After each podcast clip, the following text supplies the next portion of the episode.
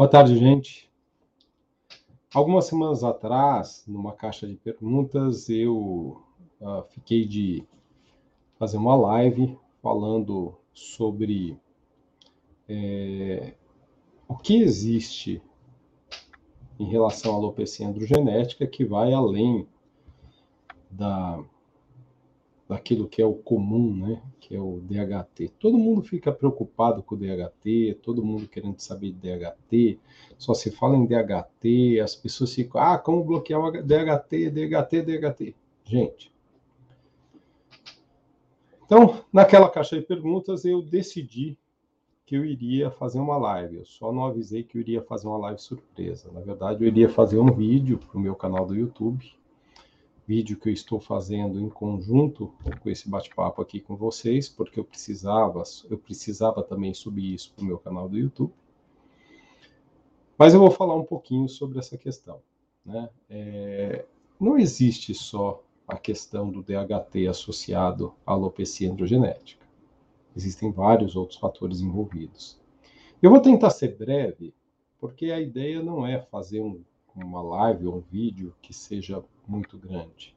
É mostrar para vocês que vocês precisam estar atentos a absolutamente um conjunto de coisas que pode interferir na saúde do paciente, na saúde de quem perde cabelos, e com isso a gente ter um, um padrão de evolução dessa calvície que vai muito além daquilo que a gente estuda o tempo inteiro relacionado ao DHT. A primeira questão que chama a atenção da gente é a questão genética. Há uma questão genética envolvida? Há. Essa genética ela pode pular várias gerações, mas existe uma questão genética envolvida na queda capilar de padrão endogenético, tanto para homens quanto para mulheres.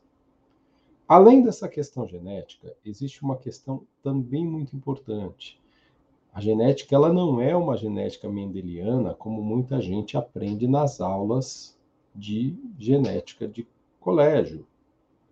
Azão, azão, azão, azinho, azinho, azinho. Existem uma infinidade de genes que estão associados ao surgimento das alopecias de padrão do genético. E cada gene, gene desses tem um poder de ter mais ou menos impacto na formação da calvície. Então, a somatória desses, desses impactos é que vai definir um, um couro cabeludo com uma tendência mais precoce, mais, como é que eu posso dizer, é, severa de uma calvície androgenética, ou menos precoce e mais leve, variando aí entre o severo e o leve de uma maneira bastante é, importante. Filhinha, um beijo para você. Papai também te ama. Obrigado por prestigiar sempre o pai aqui nas lives, tá bom? Beijo, meu amor. A, que... a segunda questão é aquela questão que efetivamente está associada à parte androgenética, né? A parte ando do androgenética, que é a questão dos hormônios, dos hormônios que, uma vez que sofrem ação da enzima 5-alfa-redutase, no caso a testosterona que sofre ação da enzima 5-alfa-redutase, ela vai, de alguma maneira, é, se desdobrar num tal de DHT, de testosterona, que muita gente, como eu disse no comecinho do nosso bate-papo, quer inibir, quer bloquear e acha que é isso que tem que fazer e unicamente, exclusivamente, exclusivamente isso que tem que fazer. E não é. Tem muito mais coisa por trás.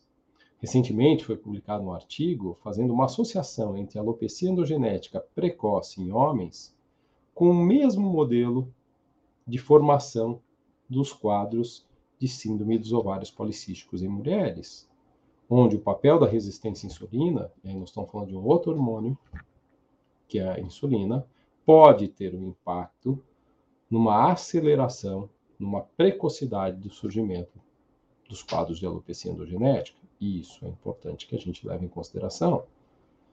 Pacientes, homens, pacientes mulheres com resistência à insulina e que precisam de uma atenção especial por risco de desenvolvimento de quadros mais complexos em virtude dessa resistência à insulina, tem uma predisposição maior à calvície.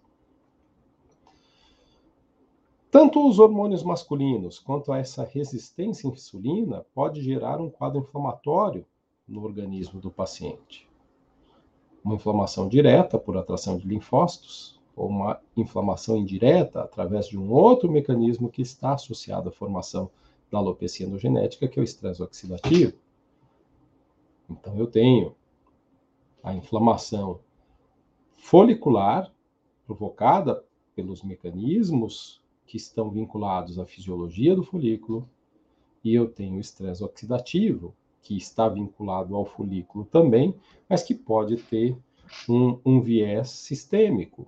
Esse estresse oxidativo sistêmico também gera inflamação ou aumenta uma inflamação perifolicular, induzindo uma queda de cabelo mais acelerada. Existe a questão psicogênica, nós sabemos que, biologicamente, a pele e seus anexos têm a mesma origem do sistema nervoso. As emoções, os transtornos neuropsíquicos podem, de alguma maneira, definir um maior ou um menor processo de aceleração ou desaceleração dos quadros de alopecia androgenética. Em medicamentos utilizados para transtornos neuropsiquiátricos, também podem acelerar quadros de alopecia androgenética. A radiação ultravioleta também modula o crescimento capilar e está associado com a piora de quadros de alopecia androgenética. Assim como o metabolismo das prostaglandinas associadas ao estresse também pode interferir numa alopecia androgenética de mais ou menos severidade existe uma via chamada via Wnt-beta-catenina, que é, é, que tem a sua regulação aumentada no sentido de estimular o cabelo, mas quando sua atuação, essa via está com uma atuação mais, mais baixa, ela induz a entrada em fase catágena e o paciente perde mais cabelo. Modular via Wnt-beta-catenina é interessante para que você possa ter um cabelo que se desenvolve melhor e que não evolui para um quadro androgenético. E por fim, nós temos os fatores epigenéticos: alimentação, sono, atividade física, lazer, estresse, entre tanto o ambiente onde a gente vive, a saúde ambiental, a contaminação ambiental, tudo isso, de alguma maneira, pode influenciar no, no surgimento ou na velocidade de evolução de uma alopecia endogenética. Repare, eu citei aqui pelo menos, pelo menos, nove a dez razões diferentes. E não apenas o DHT, para falar sobre progressão, surgimento e progressão de uma alopecia endogenética.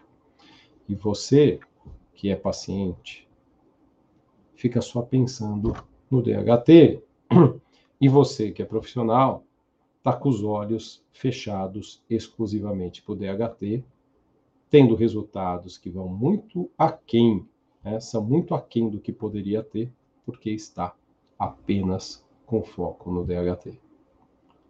O bom profissional é aquele que consegue identificar todos esses critérios e, ao identificar todos esses critérios, consegue atuar de maneira efetiva em todos eles, criando uma ação conjugada de efeitos conjugados que atuam em cada um desses elementos. E aí sim, promovendo o resultado que a grande maioria dos pacientes almeja. É assim que eu penso, é assim que eu trabalho. Para quem é profissional, eu posso até te ensinar a trabalhar dessa forma. Vou abrir um curso sobre isso muito em breve. Mas apesar do curso. Saia das suas ideias limitantes. Deixe as suas ideias limitantes. Seja você paciente, seja você profissional. As suas ideias limitantes estão atrapalhando os seus tratamentos. Um grande abraço.